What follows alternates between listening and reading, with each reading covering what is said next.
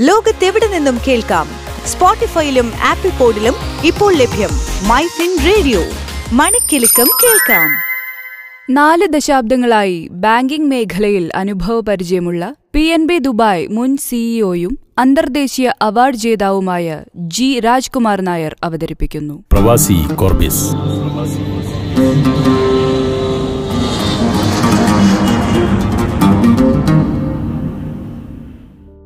N R I അക്കൗണ്ടുകളെക്കുറിച്ചാണ് ഇന്ന് സംസാരിക്കുന്നത് എൻ ആർ ഐ എന്നാൽ നോൺ റെസിഡന്റ് ഇന്ത്യൻസ് ജോലിയോ ബിസിനസ് സംബന്ധമായോ വർഷത്തിൽ നൂറ്റി എൺപത്തിയൊന്ന് ദിവസത്തിൽ കൂടുതൽ വിദേശത്ത് താമസിക്കുന്ന ഇന്ത്യക്കാരെയാണ് പ്രധാനമായും എൻ ആർ ഐസ് എന്ന് പറയുന്നത് ഒരു എൻ ആർ ഐക്ക് ബാങ്കിൽ തുടങ്ങാവുന്ന അക്കൗണ്ടുകളാണ് N R E N R O F C N R എന്നിവ ഇതിൽ എൻ ആർ ഇയും എൻ ആർ ഒയും Indian റുപ്പിയിലും F C N R foreign കറൻസിയിലും ആണ്.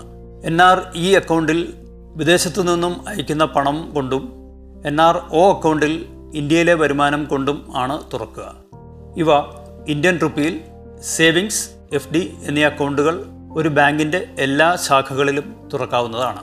N R E F D ഒരു വർഷം മുതൽ പത്ത് വർഷം വരെയും N R O F D ഏഴ് ദിവസം മുതൽ പത്ത് വർഷത്തേക്കും തുറക്കാവുന്നതാണ്. എന്നാൽ F C N R account ആറ് ഫോറിൻ കറൻസികളിൽ എഫ് ഡി ആയി മാത്രമേ തുടങ്ങുവാൻ സാധിക്കുകയുള്ളൂ. U S dollar sterling euro Japanese yen Canadian dollar Australian dollar എന്നീ കറൻസികളിൽ.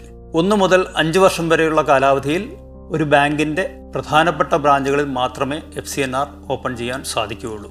എൻ ആർ ഇയുടെ പലിശ ഏതാണ്ട് റെസിഡന്റ് അക്കൗണ്ടിന് സമാനവും. എഫ് സി എൻ ആറിന് അതാത് കറൻസിക്ക് ഏതാണ്ട് അവരുടെ രാജ്യത്തെ പലിശയ്ക്ക് സമാനവും ആയിരിക്കും സാധാരണയായി.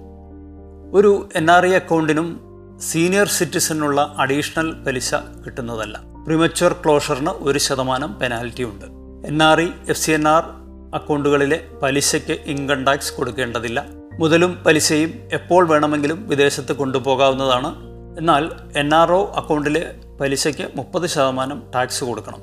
പലിശ മാത്രം വിദേശത്തേക്ക് കൊണ്ടുപോകാം. N R E F C N R രണ്ട് എൻ ആർ ഐസ് ചേർന്ന് ജോയിന്റ് അക്കൗണ്ട് തുടങ്ങാവുന്നതാണ്. എന്നാൽ എൻ ആർ ഒയ്ക്ക് ഒരു എൻ ആർ ഐയും ഒരു റെസിഡന്റും ചേർന്നുള്ള ജോയിന്റ് അക്കൗണ്ട് മാത്രമേ സാധിക്കുകയുള്ളൂ. മർച്ചന്റ് നേവിക്കാർ.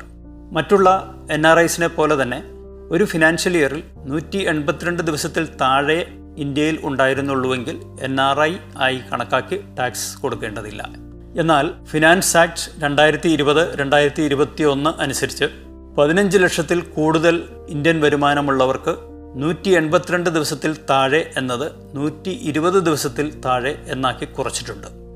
ചില രാജ്യങ്ങളുമായുള്ള D T double A that is double tax avoidance agreement അനുസരിച്ച് എൻ ആർ ഒ അക്കൗണ്ട് പലിശയ്ക്ക് പതിനഞ്ച് ശതമാനം ടാക്സ് കൊടുത്താൽ മതി. നിങ്ങൾ കേട്ടുകൊണ്ടിരിക്കുന്നത് മൈഫിൻ റേഡിയോ. Returning Indians.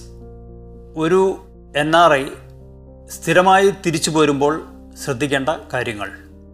സ്ഥിരമായി തിരിച്ചു പോന്നാൽ ഉടനെ ബാങ്കിൽ അറിയിച്ച് N R E account resident account ആയി മാറ്റേണ്ടതാണ്.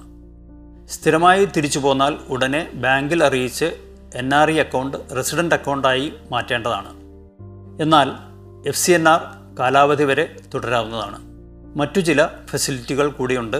R N O R resident but not ordinarily resident returning ഇന്ത്യൻസിന് പുതുതായി കൊടുക്കുന്ന ഒരു സ്റ്റാറ്റസാണ് ആർ എൻ ഒ ആർ അതായത് എൻ ആർ ഐയിൽ നിന്നും റെസിഡന്റ് സ്റ്റാറ്റസിലേക്കുള്ള ഒരു ട്രാൻസിഷണൽ സ്റ്റാറ്റസാണ് കഴിഞ്ഞ പത്തിൽ ഒമ്പത് വർഷവും വിദേശത്ത് അല്ലെങ്കിൽ ഏഴ് വർഷത്തിൽ എഴുന്നൂറ്റി മുപ്പത് ദിവസത്തിൽ കുറവ് ഇന്ത്യയിൽ ആയിരുന്നവർക്ക് R N O R status ഓട്ടോമാറ്റിക്കായി കിട്ടും.